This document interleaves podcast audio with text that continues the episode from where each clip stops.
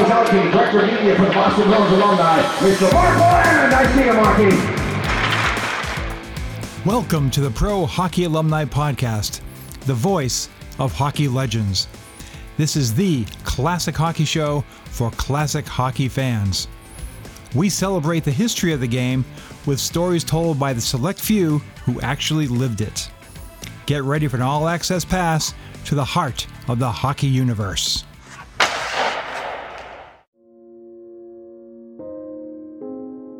Episode 45 of the Pro Hockey Alumni Podcast is a tribute to seven year NHL pro Mike Christie, who passed away on July 11, 2019. Born in Big Spring, Texas, and raised in Calgary, Alberta, Mike was the first native Texan to play in the NHL, although it was strictly a technicality as his father was a Canadian citizen working for an American oil company, and Mike grew up in Canada. Before turning pro, Mike played for the University of Denver, becoming a first team All American in 1971, as well as being chosen to the U.S. Amateur National Team at the 1972 Ice Hockey World Championship. Mike then played two seasons with the Dallas Blackhawks of the Central League before signing with the NHL's California Golden Seals in 1974, where he played until the franchise moved to Cleveland in 1977, becoming the Cleveland Barons. Mike was captain of the NHL Colorado Rockies hockey team in the late 1970s, and his NHL career ended with the Vancouver Canucks in 1981. Mike settled in Colorado after his career ended and started a second career as a sales representative that allowed him to enjoy his other passion, golf. He represented several well known brands, including Callaway and Top-Flite, before retiring in 2010. Mike died of kidney disease on July 11, 2019.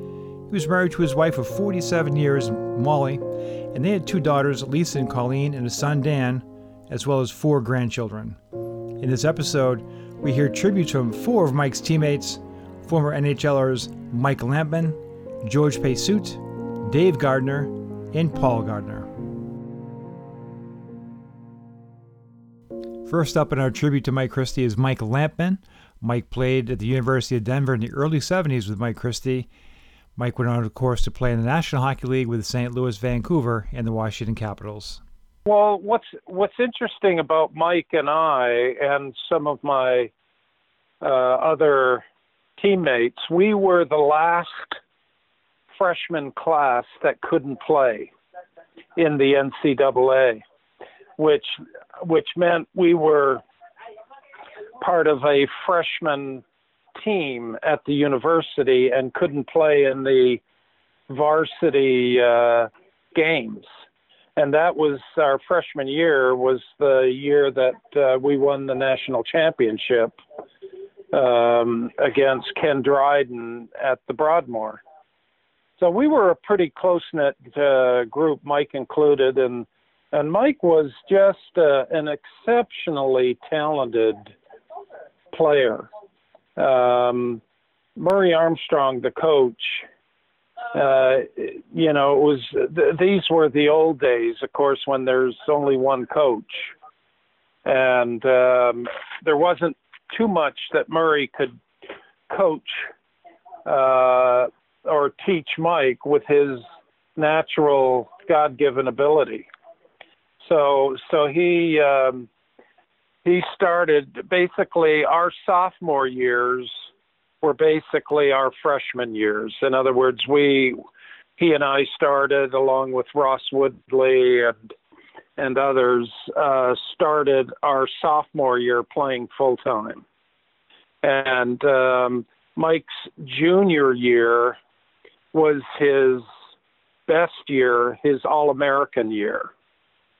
So, so um, you know, he really excelled in uh, his junior year and my, you know, our collective junior and senior year. We went to the Final Four so Mike had Mike had an exceptional junior year, and unfortunately hurt himself his uh, senior year.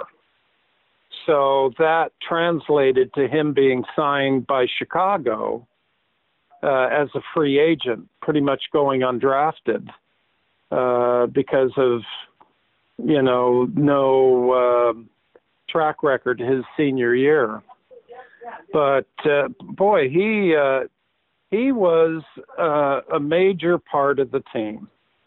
Um, you know, he was clearly, quite frankly, our best defenseman.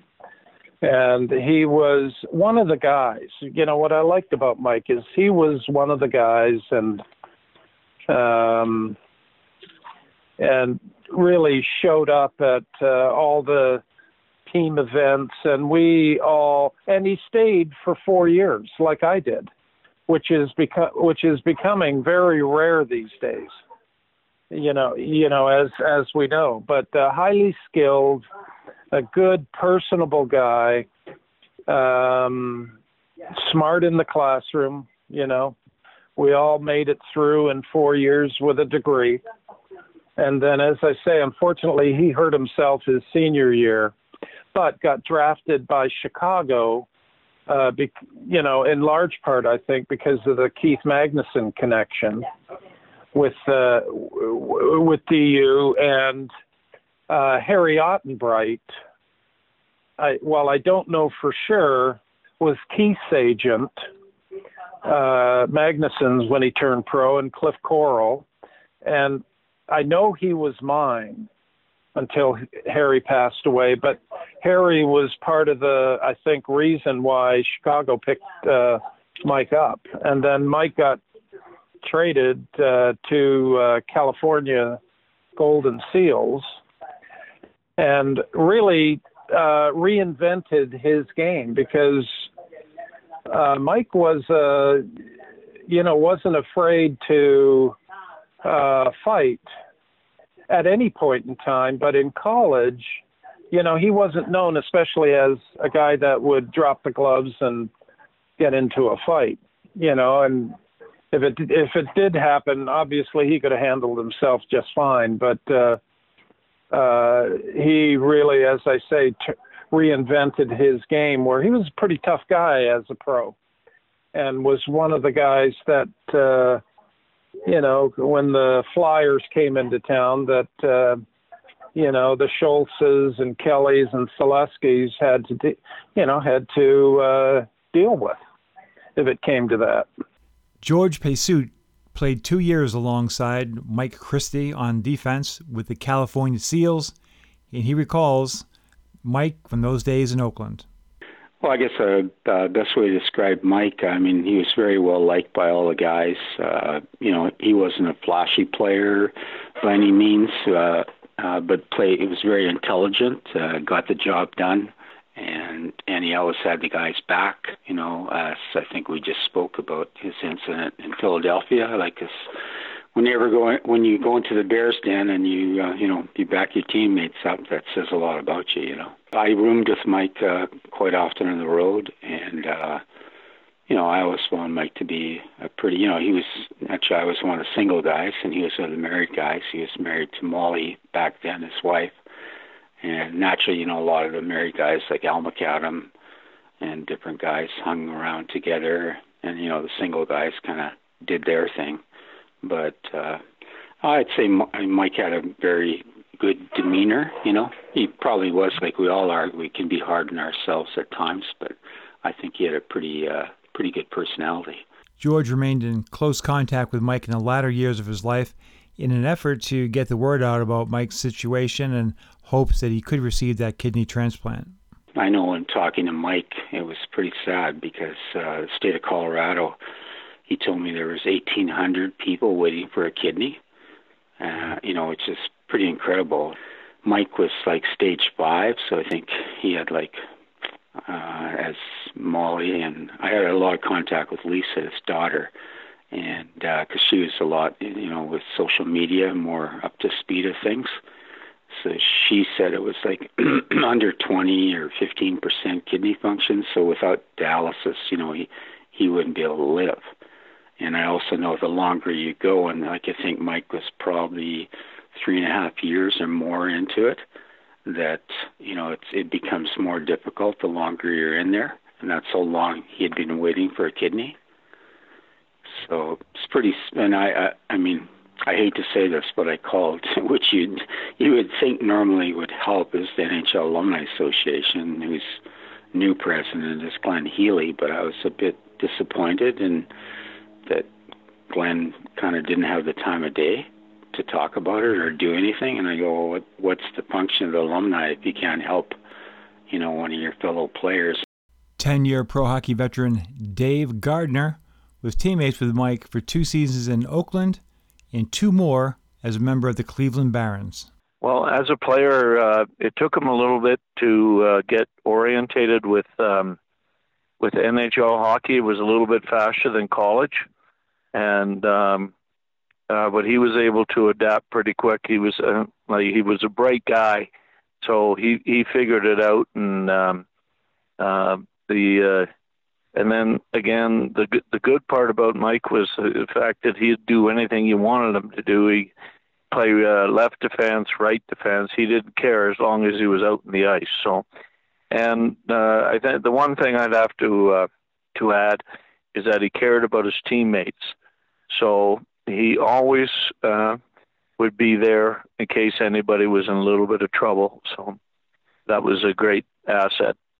Dave Gardner's brother, also a 10 year pro, Paul Gardner, was teammates with Mike Christie as a member of the Colorado Rockies.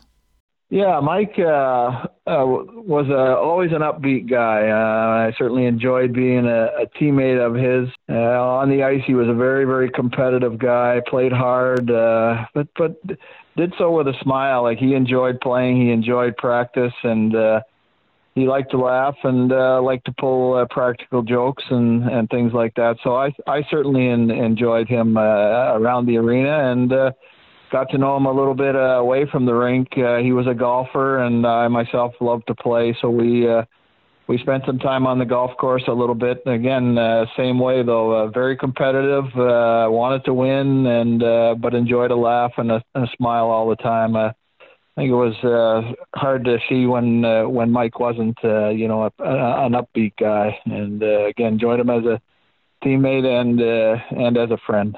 Mike Christie would eventually become the captain of the Colorado Rockies. And I asked Paul about Mike's leadership skills.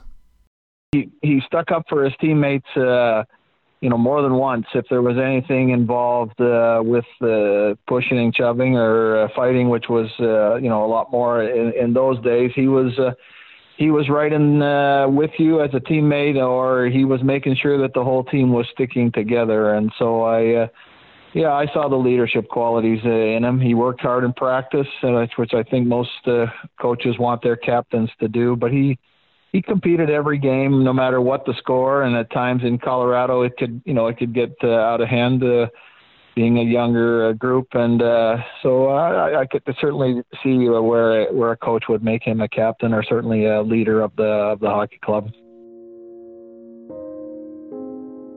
Thanks for listening to our tribute to Mike Christie.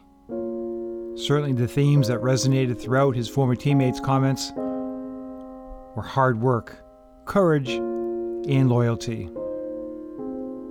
They all agreed that Mike Christie was a stand up guy that they were proud to call a teammate and a friend. Thank you for listening.